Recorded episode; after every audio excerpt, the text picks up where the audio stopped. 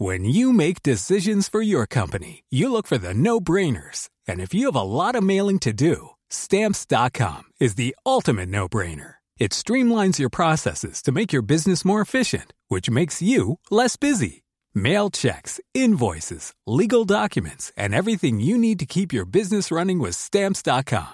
Seamlessly connect with every major marketplace and shopping cart. Schedule package pickups and see your cheapest and fastest shipping options from different carriers with rates up to 89% off USPS and UPS rates. And with the stamps.com mobile app, you can take care of mailing and shipping wherever you are. Make the same no-brainer decision as over 1 million other businesses with stamps.com. Sign up with code program for a 4-week trial plus free postage and a free digital scale. No long-term commitments or contracts. That's stamps.com.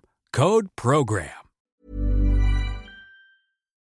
Bonjour, bienvenue dans la saison 2 de Comme d'Archie, le podcast qui vous ouvre les portes du monde fascinant de l'architecture, dans une approche non manichéenne et pour ne pas opposer passé et futur, dans une réflexion transversale permettant de vivre au présent dans un cadre de vie plus heureux car mieux identifié. Carpe diem.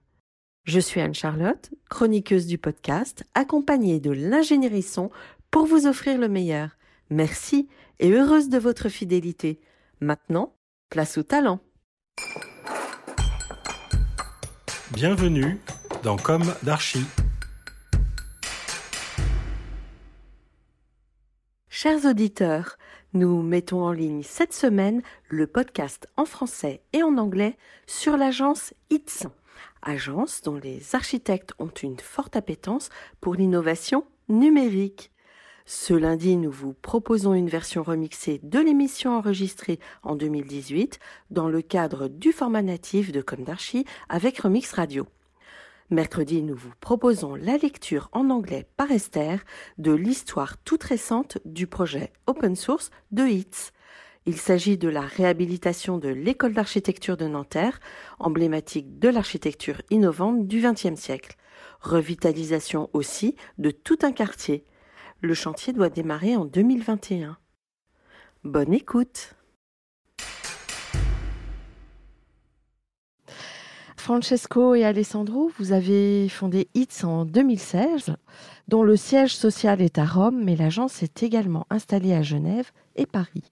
HITS est une agence dont les mots d'ordre sont recherche et innovation, tout secteur confondu, puisque vous avez œuvré autant au logement qu'à la scénographie, au bureau, qu'au thème de la mobilité.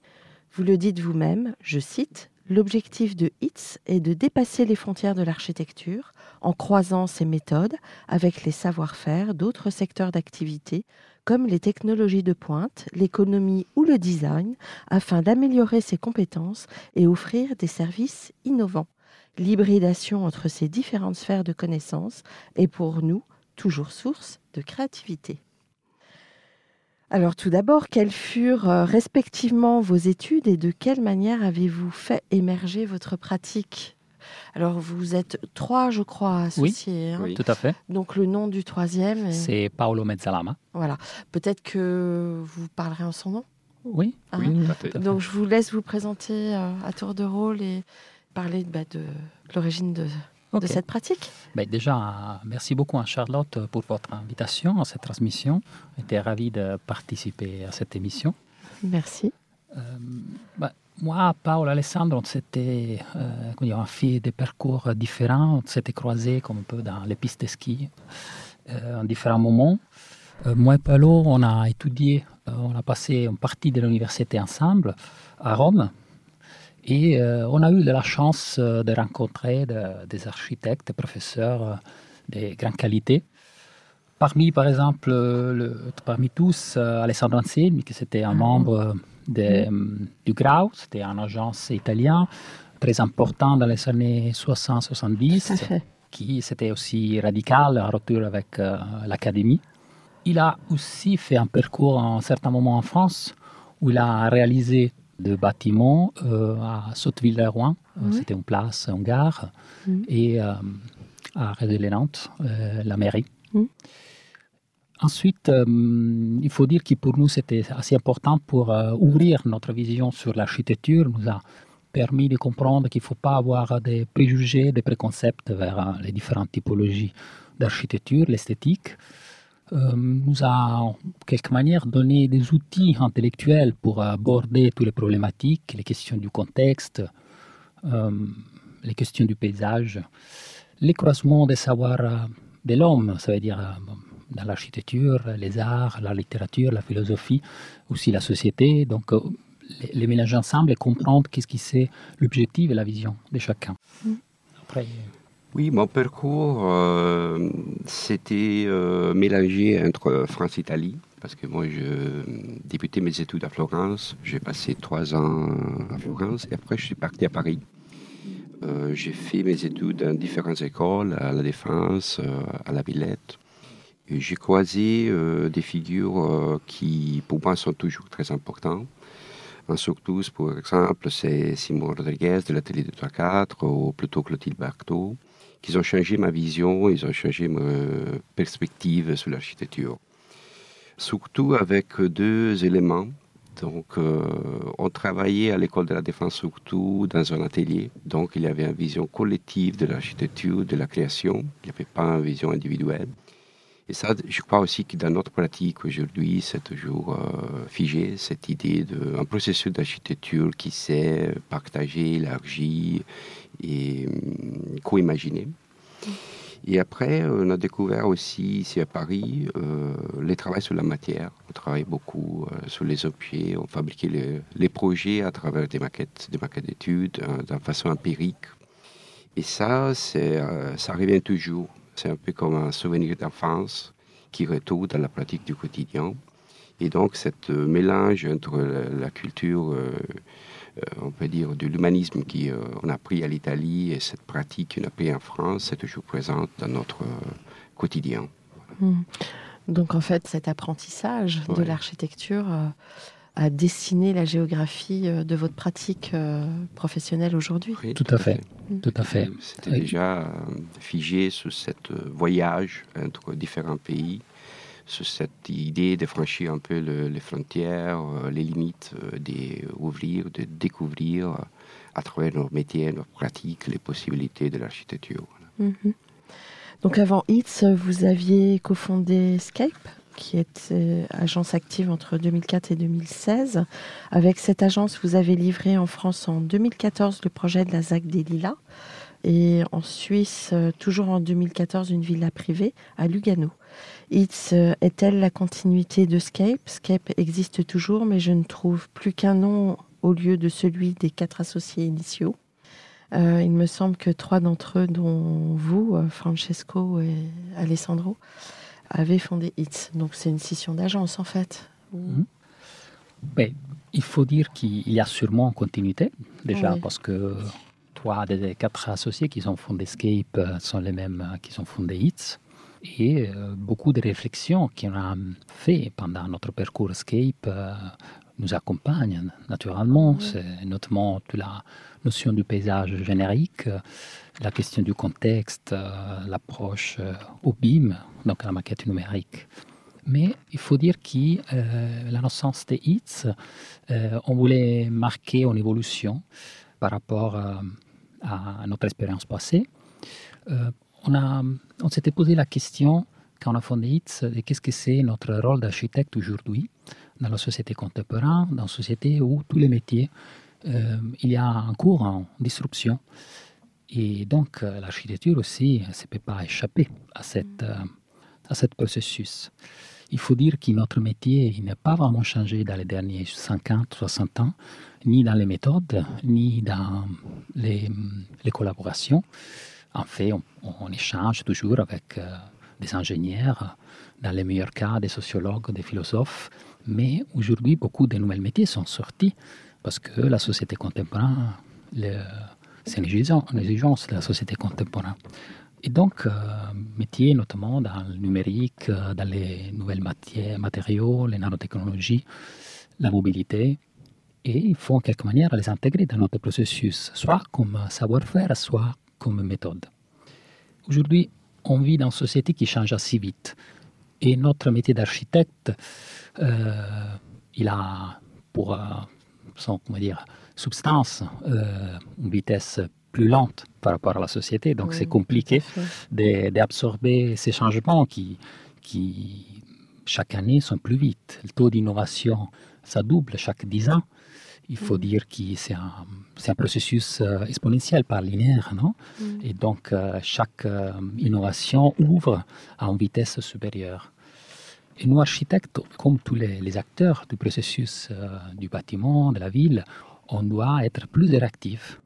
Et donc, il faut se poser des questions essentielles. Par exemple, la question sur l'intelligence artificielle ou la guide autonome ou les objets connectés, qu'est-ce que sera l'impact sur la ville? Euh, Qu'est-ce que sera l'impact sur les bâtiments Et il faut être préparé à répondre à ces questions.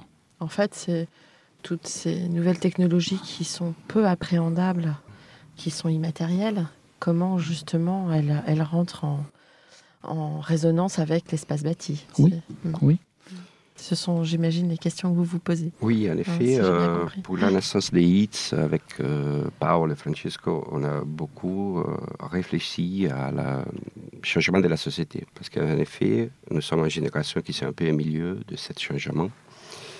Et donc, on s'est aperçu déjà qu'il y a un mouvement en cours. Par exemple, on connaît bien qu'ici, au 2050, il y aura les 70% de la population mondiale qui va habiter dans les villes ça, passe à une vitesse euh, hyper importante. La notion du temps aussi, ça va changer. Par exemple, hier, on, discutait entre nous qu'Aristote donnait la notion du temps qui, était euh, qui dit que le temps, c'est l'unité pour mesurer les changements. Aujourd'hui, il y a un changement chaque jour. Et donc, il y a une augmentation de vitesse, il y a une augmentation de densité dans les villes très vite. Il y a bien sûr une évolution de la technologie, de la connaissance, de la connaissance à travers les données de la société et de nous-mêmes. Et donc, pour répondre à ça, je crois que les architectes, ils ont nécessité de trouver des méthodes nouvelles, de trouver des approches nouvelles à la profession. C'est pour ça qu'on a, fait naître ce sujet qui c'est qui c'est vraiment en boîte ouverte, où on mm. peut accueillir des différentes professions, on peut hybrider notre savoir-faire avec des autres qui sont à côté de nous pour répondre à ce changement, pour répondre à ce euh, passage de la société qui pour nous c'est très important, très euh, intéressant. Juste pour euh, faire un exemple, pour expliquer bien qu'est-ce qui se pourrait passer. Par exemple, quand s'était inventée la voiture, la silhouette de la ville, le paysage s'est changé énormément, notre mm-hmm. approche et vision aussi de la ville s'est changé, non? On, on, se rappelle aussi beaucoup, par exemple, des films qui ont décrit la perception dynamique euh, de la ville par rapport à une vitesse différente. donc, euh, notre moyen de penser et de vivre s'est changé. Euh, on rappelle, par exemple, aussi le bâtiment de Villa Savoie, de Le Corbusier. Et il introduit la, la voiture comme, comme élément qui fait partie du bâtiment de sa vie. Non? Donc, euh, c'est ça, qui, toute cette réflexion qu'il faut, faut porter avant par rapport à, à l'évolution d'aujourd'hui. Oui, et puis c'est une manière aussi de défendre votre profession, parce qu'il ne faut pas que l'architecte euh, soit euh, dépassé justement par je pense là notamment à l'imprimante 3D. Oui, ou l'intelligence artificielle. Oui, enfin bon, bien sûr qu'il euh, n'existera plus la, le métier de l'architecte, on ne sait pas. Mais pour le moment, euh, on reste bien attaché Je pense que, à notre rôle. voir dans l'espace, c'est quand même votre métier. Oui. oui. Je, voilà. Il faut que, qu'on reste humain. Parce qu'à partir du moment où, où, vous n'intervenez plus dans cette appréhension de l'espace, je pense qu'à ce moment-là l'humain euh, n'est plus vraiment humain, quoi. Non? Oui, en effet, euh, je crois qu'il faut utiliser la technologie. Il ne faut pas être utilisé par la technologie, non C'est un peu ça. Et nous aussi, étant qu'architectes, on doit guider les processus euh, technologie. On doit aussi dialoguer avec les machines, essayer de les guider, de l'utiliser, mais d'une façon humaine. Ça, c'est très important. Sans perdre un peu les repères, parce que sinon, ça peut être un peu dangereux. C'est pas où, on peut y arriver avec cette euh, dérive euh, hyper techno et pas trop mm. claire hein, de cette façon. Oui, exactement, pas trop clair. Mm. Donc, euh, à l'heure du BIM, concrètement, quelle méthode de travail avez-vous mis en place? Et alors, question un petit peu complémentaire. Euh, vous êtes italien, vous avez grandi en Italie dans un espace historique euh, absolument fabuleux. Comment un Italien peut se mettre à l'heure du BIM ou une agence italienne plutôt? Moi, ça me questionne entre l'histoire et cette technologie. Bon, il y a plusieurs raisons je pense. On, se partage un peu la réflexion. Déjà, on, a vu dans le BIM la possibilité de remettre au centre du processus euh, la construction. Il faut dire qu'il est BIM déjà pour euh, les, personnes qui nous écoutent. Euh, qu'est-ce que c'est? C'est un Building Information Modeling. C'est une méthode pour suivre le processus de conception, réalisation, exploitation du bâtiment, donc de toute la vie du bâtiment. Et c'est une méthode qui euh, met ensemble la géométrie et les données. Donc, c'est un instrument pour concevoir analytique, mais aussi visuel, très visuel. Donc, nous, on vient d'une culture où on mélange beaucoup l'aspect visuel, la géométrie et les informations. Euh, et euh, cette méthode nous permet de contrôler mieux les choses. On fait suivant, c'est un peu une analogie. Si on imagine, hmm, c'est une analogie assez importante, hein, euh, Léonard da Vinci, quand il étudiait l'anatomie humaine pour faire ce magnifique tableau, c'était pour connaître bien qu'est-ce qu'il y a derrière la peau, donc les muscles, les os, les nerfs et pour arriver à faire euh, ces magnifiques tableaux. Non? Donc, euh, nous, on pense qu'un architecte, on doit bien maîtriser ce qu'il y a derrière l'image finale esthétique pour arriver à faire un, œuvre de qualité. Oui.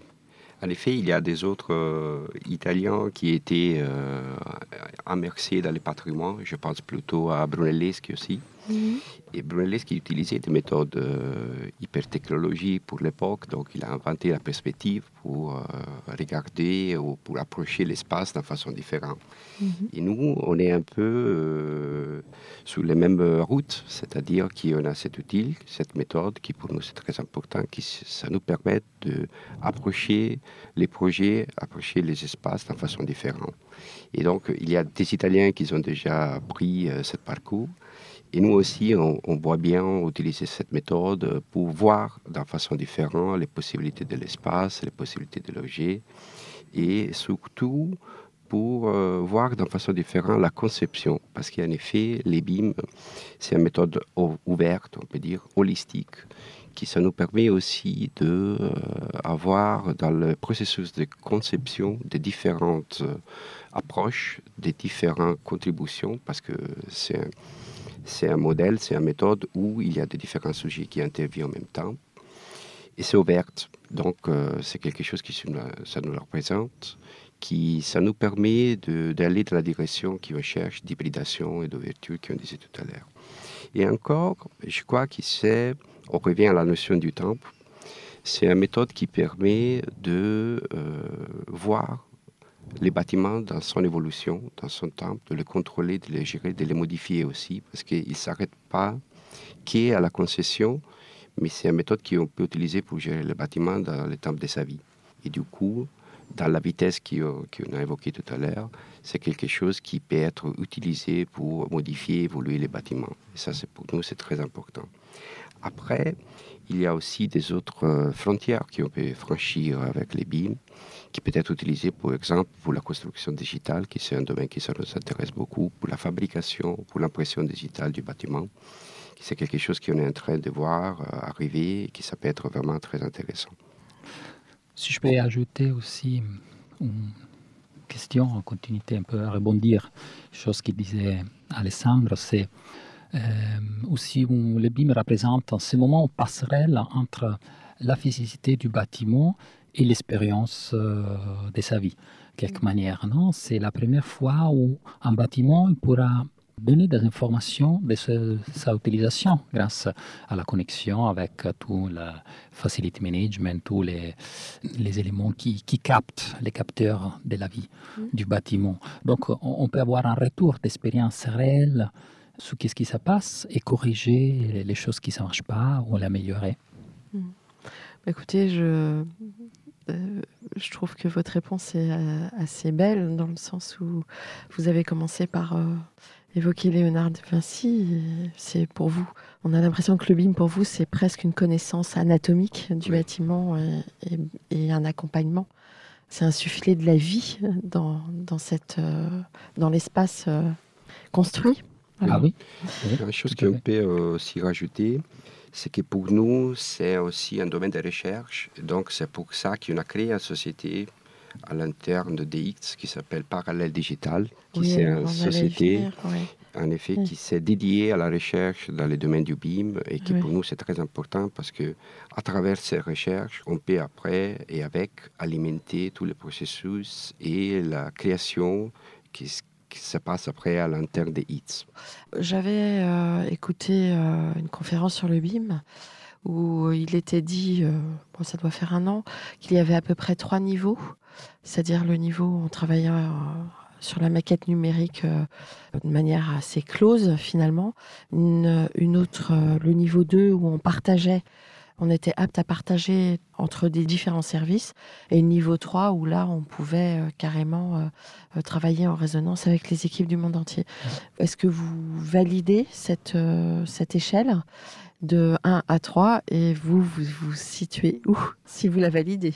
Ben, oui, on la valide, euh, Mm. parce qu'effectivement, c'est euh, c'est le niveau de connexion entre les personnes et les temps de production, de quelque Mm. manière, et de réflexion.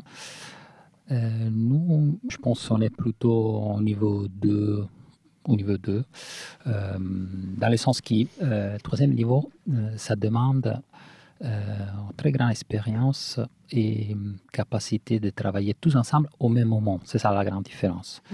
Et pour le moment, on, on travaille tous ensemble, on fait des projets avec des équipes, euh, soit notre équipe qui sont dans les trois antennes, soit les différents composants de la maîtrise d'œuvre, de maîtrise d'ouvrage. Mm, Mais euh, on échange chaque semaine, en deux fois par semaine. Troisième niveau, c'est vraiment un échange en temps réel. Et ça, Mm. ça demande euh, Une organisation. une organisation dans laquelle on n'y est pas. C'est Ouais. pas une question qui nous, euh, ITS au parallèle digital, on y est. Mais ça demande un écosystème qui travaille tous ensemble avec le même euh, respire, même souffle. Non? Ouais. Euh, et c'est très intéressant parce qu'il demande une grande responsabilité. Ça veut dire que euh, c'est ça aussi qui nous intéresse dans cette, cette approche, cette méthode. Les, les problématiques et les questions ne peuvent pas échapper à les regards de chacun. Donc, euh, on est tous responsables et on est tout et on participe tout. Donc, ça veut dire que tout le monde se sente partie du processus. Et c'est un collant, un, un élément qui colle les personnes de manière euh, très importante. Ouais, ça Pour- dynamise en fait euh, Oui. la production beaucoup. Tout à fait. Ouais. Justement, on- comment les associés euh, fonctionnent dans, dans votre agence et quels sont vos, vos effectifs euh, et vos méthodes? Parce que donc je rappelle pour nos auditeurs, vous avez euh, votre maison mère à Rome, Au soleil. au Soleil, et euh, deux agences, donc l'une à Paris et l'autre à Genève. C'est Oui. ça? Oui. Mm. Alors, vous- Oui, en effet, comme on évoquait tout à l'heure, nous sommes trois partenaires, Paolo, Ah. moi et Mm. Francesco. Et avec nous, ils travaillent euh, plus ou moins 25-30 personnes, ça dépend du période. Et euh, on fonctionne comme un réseau, c'est-à-dire euh, qu'il y a, par exemple, euh, moi et Paolo qui sont figés plutôt à Rome, Francesco qui habite ici à Paris. Mais on a euh, une façon d'échanger quotidien. On a aussi des instruments contemporains qui ça nous permettent d'être, euh, d'avoir un lien continu. Et donc, euh, on fonctionne comme un réseau immatériel. Donc, on- on- moi, je me sens ici à Paris. Je crois que Francesco, il se sent à Rome, à Genève, un peu partout. On partage les informations, le savoir-faire, les projets et tout ça. La société contemporaine, ça nous donne cette possibilité. Il nous a élargi la géographie. On bouge euh, avec euh, certaines facilités. Il y a la possibilité de communiquer partout avec cette facilité. Et ça, ça nous permet d'être euh, au même moment dans plusieurs endroits. Et ça, Mm. c'est une possibilité contemporaine très intéressante. Après, on peut dire euh, que nous, nous avons aussi la nécessité d'avoir des rencontres physiques entre nous, parce qu'on on évoque aussi que On disait tout à l'heure que les relations, les rapports humains et l'échange humain, ça ne donne pas le même résultat que Mhm. l'échange offline.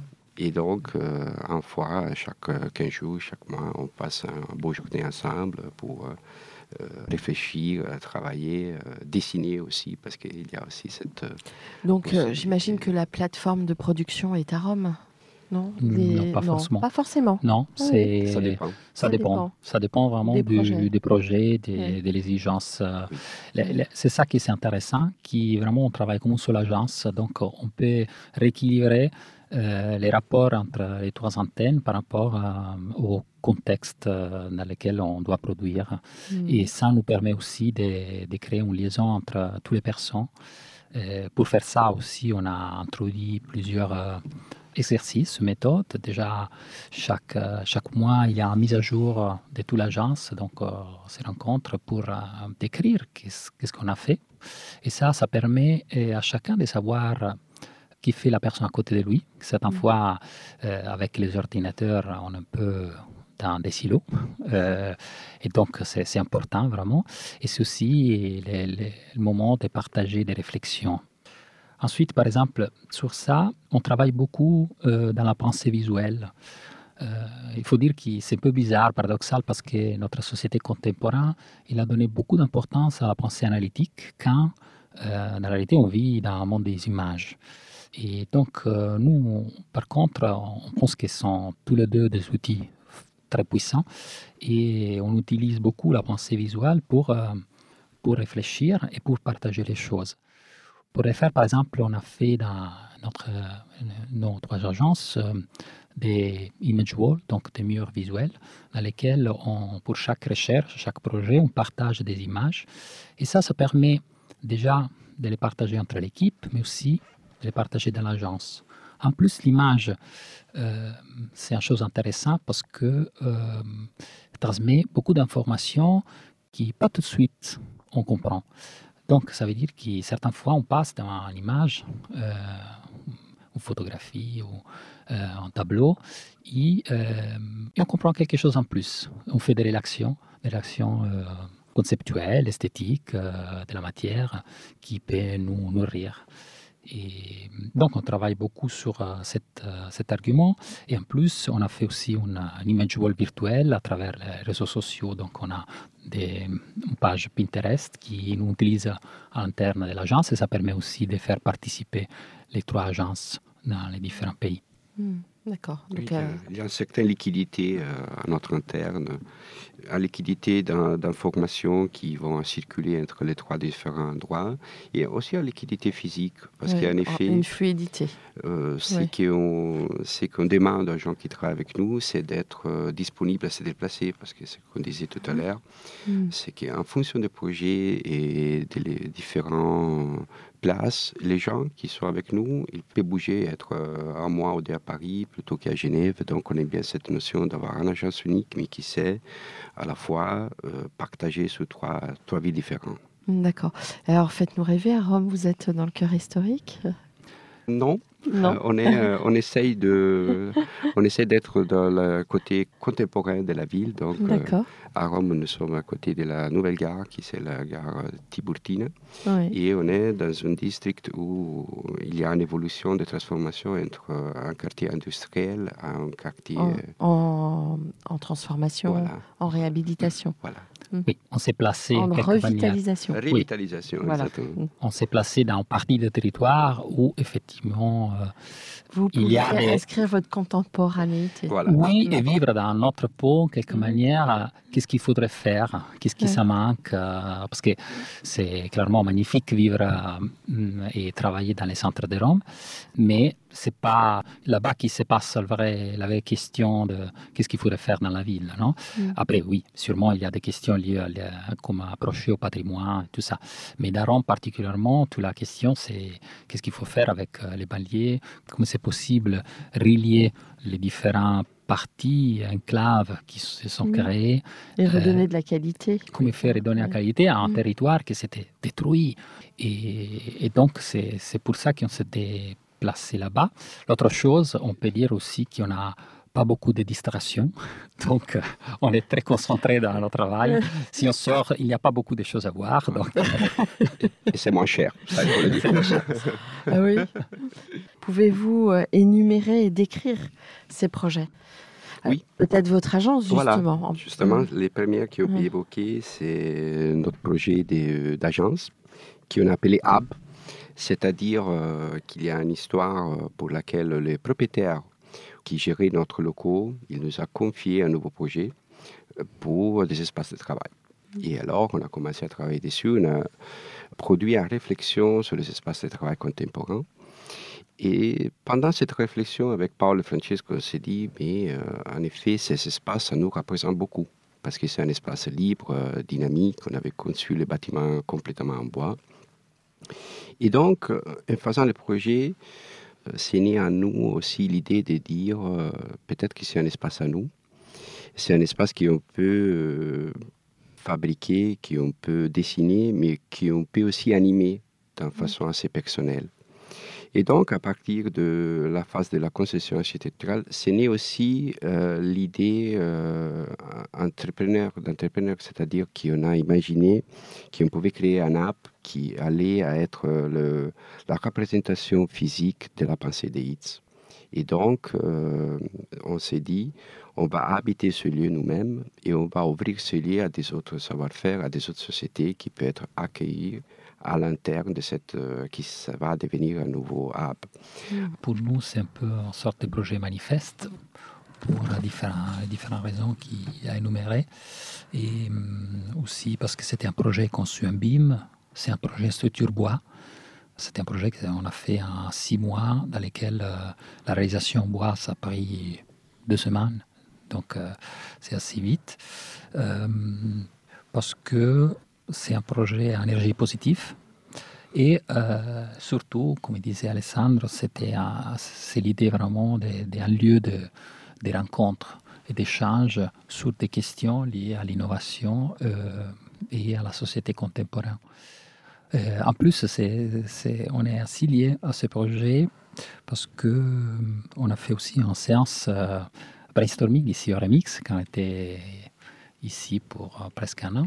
Et, et nous a donné beaucoup de suggestions intéressantes qui sont restées dans, notre idée. En fait, il y a par exemple tout un espace euh, des carrières dessus, de 1500 mètres carrés de carrières très fascinantes, euh, des caves qui on, va exploiter pour des événements, des, expositions ou peut-être aussi de, des expérimentations technologiques. Donc, euh, c'est un peu en résonance euh, des qu'est-ce qu'on pense au-dessus et qu'est-ce qu'on sent. Ce qui frémit. Tout à fait, tout à fait. Bon, et vous souhaitez évoquer d'autres projets emblématiques Oui, peut-être? Il y a un projet, ça, Hab, c'était en Italie, et il y a un autre projet qui est en train d'être terminé, qui c'est ici à Paris, dans la ZAC de Clichy-Batignolles, mhm on est ainsi liés. C'est un projet qu'on a fait gagner en 2013 avec Scape et un partenariat avec le euh, cabinet autrichien Bauslager et Berle. Et c'est un projet mm, pour nous très intéressant, soit pour euh, le parcours, soit pour euh, le résultat, clairement. Et le parcours parce que c'était conçu en atelier. Le promoteur, c'est Bouygues Immobilier, la Caisse des dépôts mmh, comme investisseur. Mmh. Nous disions en début d'émission que vous aviez euh, œuvré euh, autant en matière d'habitat qu'à la scénographie, qu'au bureau, qu'au thème de la mobilité. Alors de quelle manière et à travers quel projet? Donc en effet, nous, on, croit qu'il euh, travailler à des différentes échelles, ça peut nous apporter en richesse. Mmh. Nous, on aime bien travailler sur des différents domaines, sur des projets petits et des projets plus larges parce qu'il y a des réflexions qui peuvent contaminer l'un et les autres. Pour exemple, en ce moment, on travaille beaucoup sur des sujets des mobilités aussi, parce qu'on mm. a évoqué tout à l'heure qu'il y a euh, une société dynamique qui va bouger, qui va vite. Et donc, on croit que la ville, en ce moment, ça va évoluer par ces flous, par les flows. Et donc, c'est un sujet à traiter pour les architectes, parce qu'il la direction de la ville s'est donnée beaucoup par ces sujets et donc c'est à prendre en compte. Pour exemple, en ce moment, on, est en train, on a terminé un travail pour la région Lombardie qui c'est un travail qui s'occupe de comme relier tous les petits centres à les gros villes de la région. On disait tout à l'heure que d'ici 2050, les 70% des habitants vont habiter la ville. Qu'est-ce qu'on fait des autres parties du territoire? Comment on peut les relier? Et donc, ça, c'est un sujet qui a comme élément principal la mobilité, mais c'est un sujet qui a après des retours sur les paysages, sur le fonctionnement mmh. de la ville, sur la vie quotidienne. Et donc voilà, pour nous c'est très intéressant d'imaginer des systèmes de flux nouveaux, des liaisons nouveaux entre les différentes parties du paysage. Et c'est pour ça que ça nous intéresse, parce qu'après ces pensées reviennent dans la fabrication de la ville. Il y a aussi des autres projets de différentes échelles où euh, nous avons travaillé en hybridation avec euh, des autres partenaires. Il y a un, un projet qui se trouve en Italie, à Ferrara, c'est le musée de du judaïsme italien et de la Shoah. C'est un projet qui on a remporté sur un concours international. Ça fait avec Scape et avec une équipe euh, beaucoup élargie. Ça fait euh, huit ans. Et là, on a commencé à travailler avec un vidéoartiste qui s'appelle euh, Lucas Carcel, avec lequel on a conçu les espaces pour accueillir une exposition immatérielle Mm. qui s'est fait par euh, des vidéoprojections, qui s'est fait par une interaction entre l'usagère et l'espace. Et donc, c'est un, projet qui, pour nous, c'était un premier euh, début de cette hybridation qui, après, on a rapporté aussi sur des autres projets avec lui, sur lesquels on a travaillé, par exemple, sur des scénographies. On a travaillé sur euh, cette idée de la maison contemporaine qui nous a évoqué Bang Olufsen, qui nous a demandé de faire un prototype des maisons contemporaines. Et là, nous avons travaillé sur le concept de flexible living, c'est-à-dire euh, on a aménagé une petite cellule, un espace, où avec euh, Lucas Carcel, on a projeté des images de la nature qui allaient évoluer pendant tout le temps. Et donc, on a trouvé ce sujet d'espace, soit physique, soit immatériel, qui change tout le temps avec ce euh, travail partagé, avec la filmographie et le fait vidéo. Donc voilà, euh, ces trois projets, les projets de la mobilité, les projets du musée, les projets de cette euh, prototype, ils sont de différents domaines, de différentes échelles, mais qui après se croisent et pour nous c'est un valeur euh, très important. Voilà, vous en tirez des recettes. Voilà. Après, qui, peuvent être adaptées à d'autres situations. Tout à fait. C'est une chose qui, bon, c'est, dans la réalité, c'est normal si on regarde des autres métiers. C'est, c'est comme ça qui qui procède, non? Mm. de mettre ensemble des, solutions qui viennent d'un domaine différent. C'est ici la réinnovation. Si on, par exemple on évoque euh, le smartphone, euh, toutes les technologies existaient déjà. C'était l'intelligence, c'était de les mettre ensemble. Mm. Voilà. Et, par exemple, j'aimerais évoquer aussi un autre projet qui euh, réunit un peu tout ça. C'est un projet qu'on a fait pour inventer Paris. C'était à l'Évangile, le site en face de l'entrepôt McDonald's. Et peu, euh, ce projet, c'était important pour nous parce qu'effectivement, il a mis ensemble toute cette réflexion au niveau de, du numérique, au niveau de l'infrastructure. C'était, il me semble, un terrain qui faisait 3 hectares, quelque chose comme ça, non? Euh, C'était énorme. C'était le terrain, c'était pas énorme. il y avait des autres euh, plus grands, ah mais c'était à peu près 37 40 000 mètres carrés de, des projets. Il y avait une forme en triangle. Hein, oui, tout avec à fait. Euh, des, voies ferrées qui passaient. Exactement. oui, oui. C'était effectivement une sorte d'enclave entre des voies ferrées. Et tout le sujet sur lequel on a travaillé, c'était l'idée de faire un bâtiment évolutif et réversible. Et on a abordé cette thématique dans différents points de vue je parle de cette liaison avec l'infrastructure parce que la, conception, c'était d'imaginer vraiment une sorte d'infrastructure, un hardware, où c'est possible de faire tourner différents softwares, qui c'est les fonctions dedans, et mm. s'adapter dans les, dans les temps. Et pour le faire, on a bien sûr travaillé sur les aspects techniques euh, de l'argumentation, mais aussi euh, avec l'aide du, du, numérique, mm. qui nous permet aussi de créer de, un dynamisme qui ne serait pas possible sans le numérique. Il permet aussi de, créer des lieux avant qui lui existe vraiment.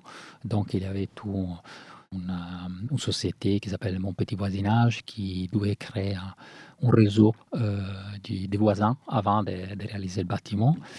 Il y avait notre partenaire, c'était aussi les 104, qui mm. avait le rôle de faire un sorte d'ingénierie sociale, donc d'animer dans les temps le bâtiment.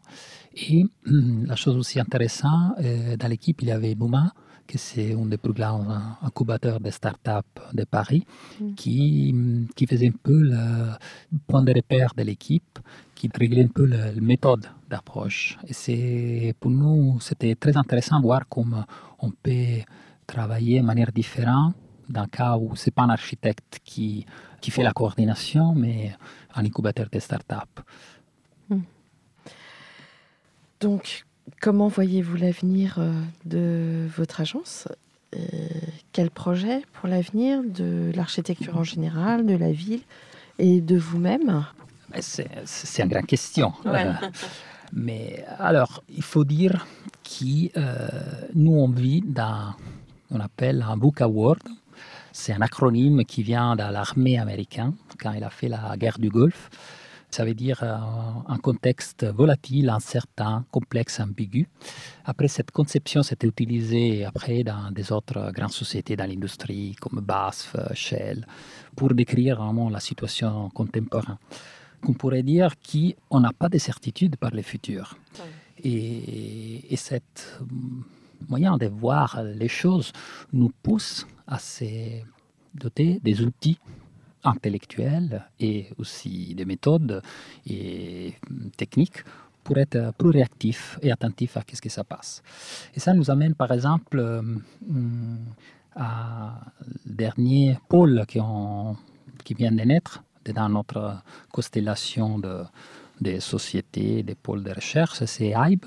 C'est un, un think tank qui s'occupe de l'intelligence collective des processus pour l'innovation. En fait, on s'est rendu compte que dans ce contexte VUCA, il faut euh, avoir des autres compétences qui ne sont pas compétences des architectes, mais compétences dans hum, l'innovation agile, des coachs, des personnes qui ont une manière de penser numérique en quelque manière, donc ils ont un regard différent, euh, des experts de différents euh, domaines. Et, avec ça, nous, on, on aborde toutes les problématiques liées à l'innovation parce que on sait bien qu'une bonne idée, c'est pas seulement ça qui fait l'innovation, mais c'est aussi les méthodes avec lesquelles on arrive à l'accompagner. Sinon, on n'arrivera jamais à la, à la réaliser. Voilà, ça c'est un peu notre nouvelle euh, bébé, je dirais, qui en a, qui en a fait. Après, sur euh, qu'est-ce qu'on fait dans, euh, dans les temps libres, notre hobby, oui. non? Oui, voilà, je voulais en venir là parce que est-ce que vous avez le temps? On sait que les architectes, c'est un métier un peu de fou, hein, pardonnez-moi. Ça demande euh, tellement de compétences et euh, tellement de concentration et beaucoup de temps. Et donc, est-ce que vous avez le temps de faire d'autres choses? Bah, Peut-être que ces, choses sont hmm. incluses ou Voilà, c'est un peu ça. Euh, en effet, je crois que pour notre dimension de travail, il n'y a pas jamais un vrai détachement du moment de travail et des autres temps, non, si on peut dire comme ça. Parce que pour tout ce qu'on a évoqué avant, pour notre attention à la ville, à la société, à la contamination des images qu'on trouve partout, je crois qu'on est toujours penché. notre cerveau s'est toujours penché quelque part, mm-hmm. quand on regarde. Je crois que notre profession, c'est une façon de regarder la vie, et regarder les gens et la ville, qui, à mon avis, on n'arrive jamais à détacher d'une façon complète. Et donc, euh, je ne crois pas qu'il y ait une vraie rupture entre les moments de travail et, les moments hobby ou libre. Mm. C'est un peu tout euh, un même flou. Mm-hmm. Mais ce que j'ai euh, comme exigence dans les derniers temps, c'est d'avoir un peu de fuite dans tous les flous, dans tous les réseaux qu'on a évoqués tout à l'heure et des données. De poser votre portable. En effet, oui. avec Paolo Francesco, on a, on a eu le plaisir d'écouter Peter Cook qui disait des choses très, très belles, mm. qui, dans la société contemporaine, on est très peu isolé. On a très peu de moments d'isolation. Et donc, euh, lui, il cherchait des poches dans la ville où s'est caché un peu. Et cette réflexion m'a fait penser beaucoup. Et donc, moi aussi, à ce moment, je suis en train, quelquefois, de trouver des poches dans la ville où se protéger, se poser un petit demi-heure. Et c'est là l'hobby, donc, euh, des petites fuites de la, mm. de la société. C'est intéressant, vous partez dans votre bulle. Oui, voilà, mais qui s'appelle partout. C'est juste un moment d'isolation qui ça peut être utilisé pour regarder les choses d'une perspective différente. Mmh. Intéressant. Francesco, quelque chose à ajouter? Non. Mm, non, je dirais qu'on s'amuse euh, tout le temps, à part quand on fait la comptabilité. D'accord. Alors, donc nous parlons de proposition de loi et nous savons aujourd'hui qu'un architecte, pour construire en France, doit se soumettre entre 7000 euh, et 8000 normes ou réglementations. Donc avec ITS, vous intervenez à l'international. Quelle différence y a-t-il pour vous entre la construction italienne, française et suisse euh, S'il y a une différence, selon vous, et notamment au niveau de la recherche? Je ne sais pas si les numéros de loi, c'est pareil, mais de toute façon, en Italie et en Suisse, il y en a vraiment beaucoup. Donc, euh, euh, on est toujours dans les mêmes euh, difficultés d'interprétation et de traduction de ce domaine. Mais je crois qu'il y a une différence très importante par rapport à les rôles de l'architecte dans la société. Mhm. C'est-à-dire euh, qu'ici en France, il y a une loi sur l'architecture qui c'est très important, qui il a pas mal des années. À l'Italie encore, on est en train de discuter de ça. Donc l'architecte, il n'est encore pas dans le processus, au milieu du processus. Il est disparu dans la conception, dans la vision de la ville. En Italie. oui, et là, c'est un bataille qu'on est en train de, gérer parce qu'on croit que euh, notre professeur, ça peut rajouter, bien sûr, des éléments à la croissance civile dans la société.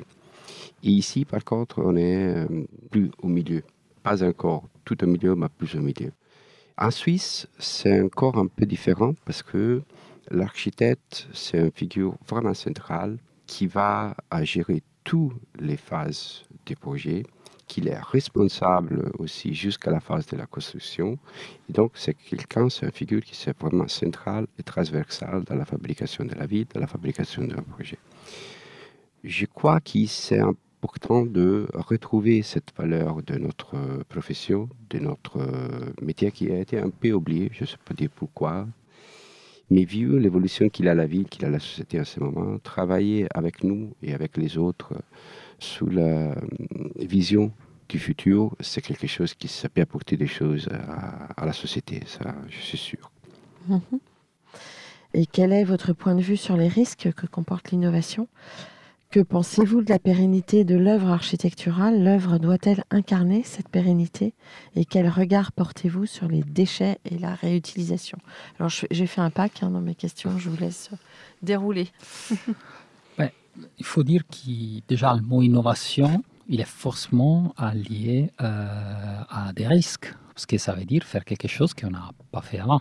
Donc, euh, c'est paradoxal d'imaginer de tout faire euh, bien si on veut innover. Et hum, c'est clair que dans les bâtiments, c'est plus compliqué par rapport à, des autres euh, sujets. Et parce que le bâtiment il impacte sur la vie des personnes à grande échelle, il a une temporalité assez importante de vie, donc euh, c'est plus compliqué. Mais il ne faut pas avoir peur de se tromper. Euh, ça fait partie vraiment de des processus d'innovation. Après, les choses qu'on peut faire, c'est de, tester à différentes échelles, comme on l'a fait aussi dans le passé, non? Certaines solutions techniques ou typologiques avec des, pavillons ou des choses qui démontrent la, fonctionnalité et la technicité d'une solution innovante.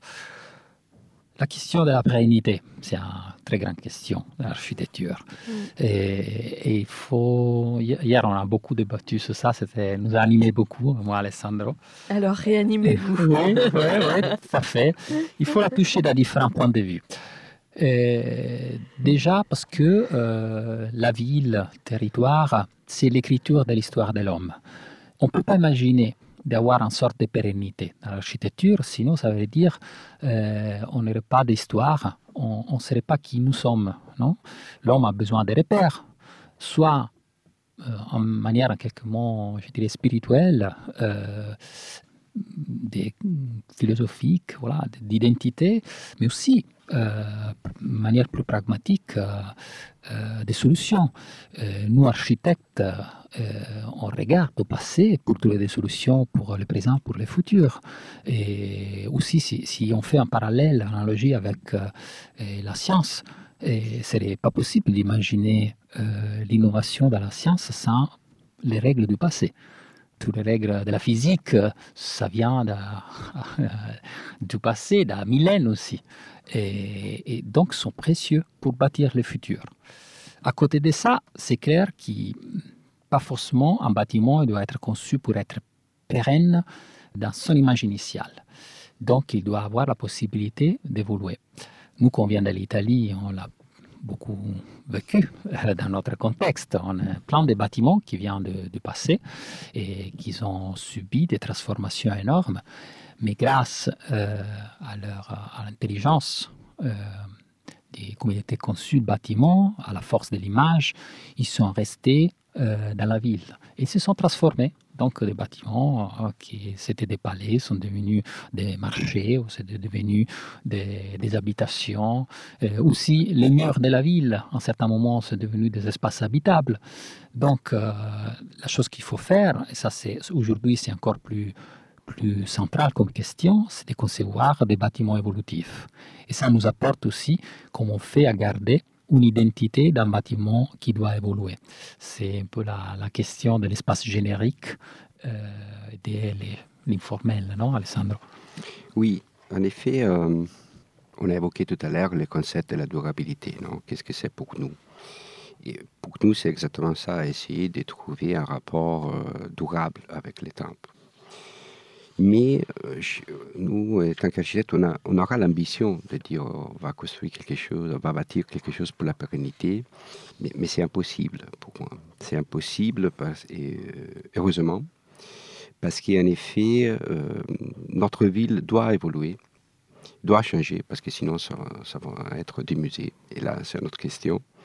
Et donc, il faut, il faut imaginer, il faut préparer dans la conception cette possibilité d'évolution. Francesco le disait tout à l'heure, euh, cette notion d'espace informel, nous travaillons beaucoup là-dessus, parce qu'en effet, on essaye de trouver des espaces qui soient prêts pour être changés. C'est ça. Donc notre notion par rapport à la pérennité, c'est-à-dire euh, plutôt on va penser des bâtiments qui vont changer et évoluer avec la ville. Euh, et après, on ne sait pas. On ne sait pas comme la société, comme la ville va accepter cette, euh, sujet. Ça, c'est vraiment impossible à, euh, à, prévoir. Pour exemple, ici à Paris, j'ai toujours, un exemple très important qui c'est le marché de Halles. Les Halles, c'était terminé, ça fait dans les années 80, après un concours.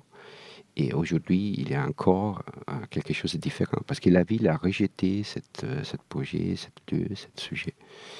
Donc on ne sait pas. Euh, on n'arrive pas à avoir une vision claire de comment les, flux, les, les, citoyens vont, les habitants vont occuper les lieux. Mais nous, étant qu'architectes, on doit faire l'effort de, de voir un peu loin, d'essayer de prévoir cette possibilité d'évolution du bâtiment. vous savez, vous devez avoir une dimension visionnaire. Voilà, c'est ça. Mm. Oui. Et euh, vous ne croyez pas, vous disiez qu'on ne peut pas habiter un musée, mais est-ce qu'on ne muséifie pas trop voilà. Et, est-ce que peut-être qu'il y a une hiérarchie, c'est-à-dire qu'il y a des espaces auxquels, bien sûr, il faut, des espaces qu'il faut préserver, euh, ne pas abîmer euh, la voie sacrée à Rome, par exemple, ou le temple d'Antonin et Faustine. On peut difficilement imaginer de. Néanmoins, il y a d'autres euh, héritages du passé qui peuvent être réutilisés et, et changer d'usage. Et je pense qu'on a peut-être tendance à à figer trop. Oui, il faut avoir peur aussi de, détruire certaines fois.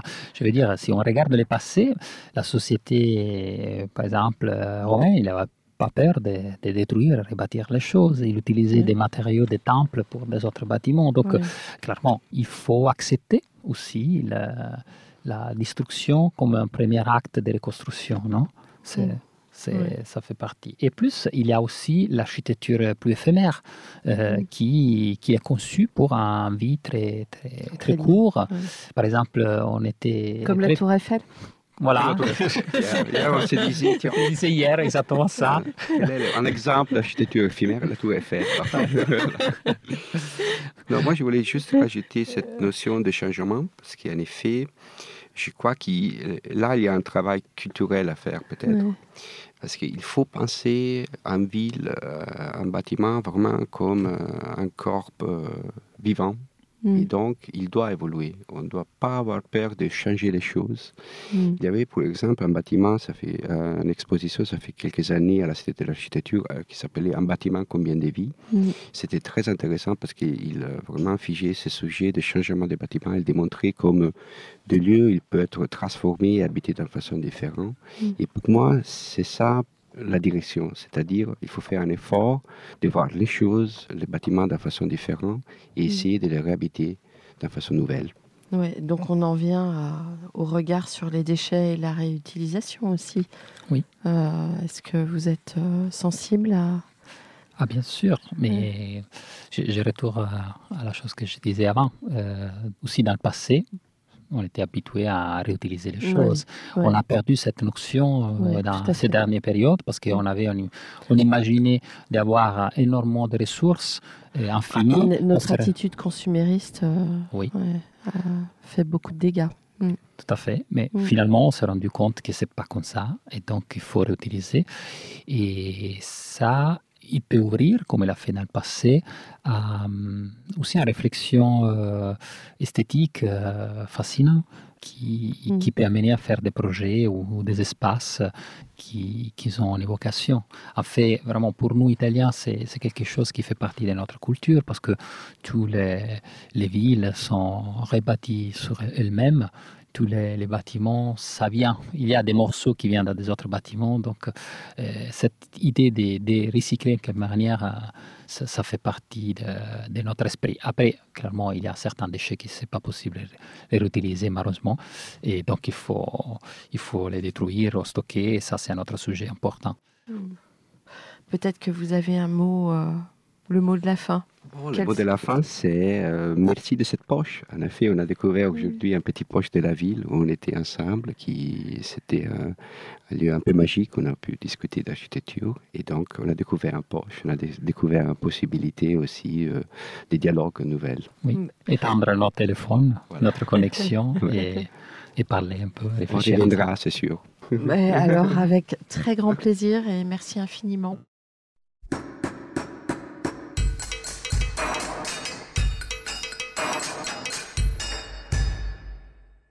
Chers auditeurs, merci pour votre écoute. N'oubliez pas de retrouver nos sujets en avant-première sur Instagram à l'adresse comme d'archi podcast, C-O-M-D-A-R-C-H-I podcast.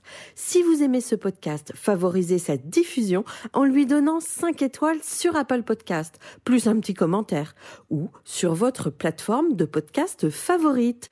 Et surtout, abonnez-vous pour écouter tous nos épisodes gratuitement. À bientôt, et d'ici là, Prenez soin de vous. Mom deserves the best, and there's no better place to shop for Mother's Day than Whole Foods Market. They're your destination for unbeatable savings, from premium gifts to show-stopping flowers and irresistible desserts. Start by saving 33% with Prime on all body care and candles. Then get a 15-stem bunch of tulips for just $9.99 each with Prime. Round out Mom's menu with festive rosé, irresistible berry chantilly cake, and more special treats. Come celebrate Mother's Day at Whole Foods Market.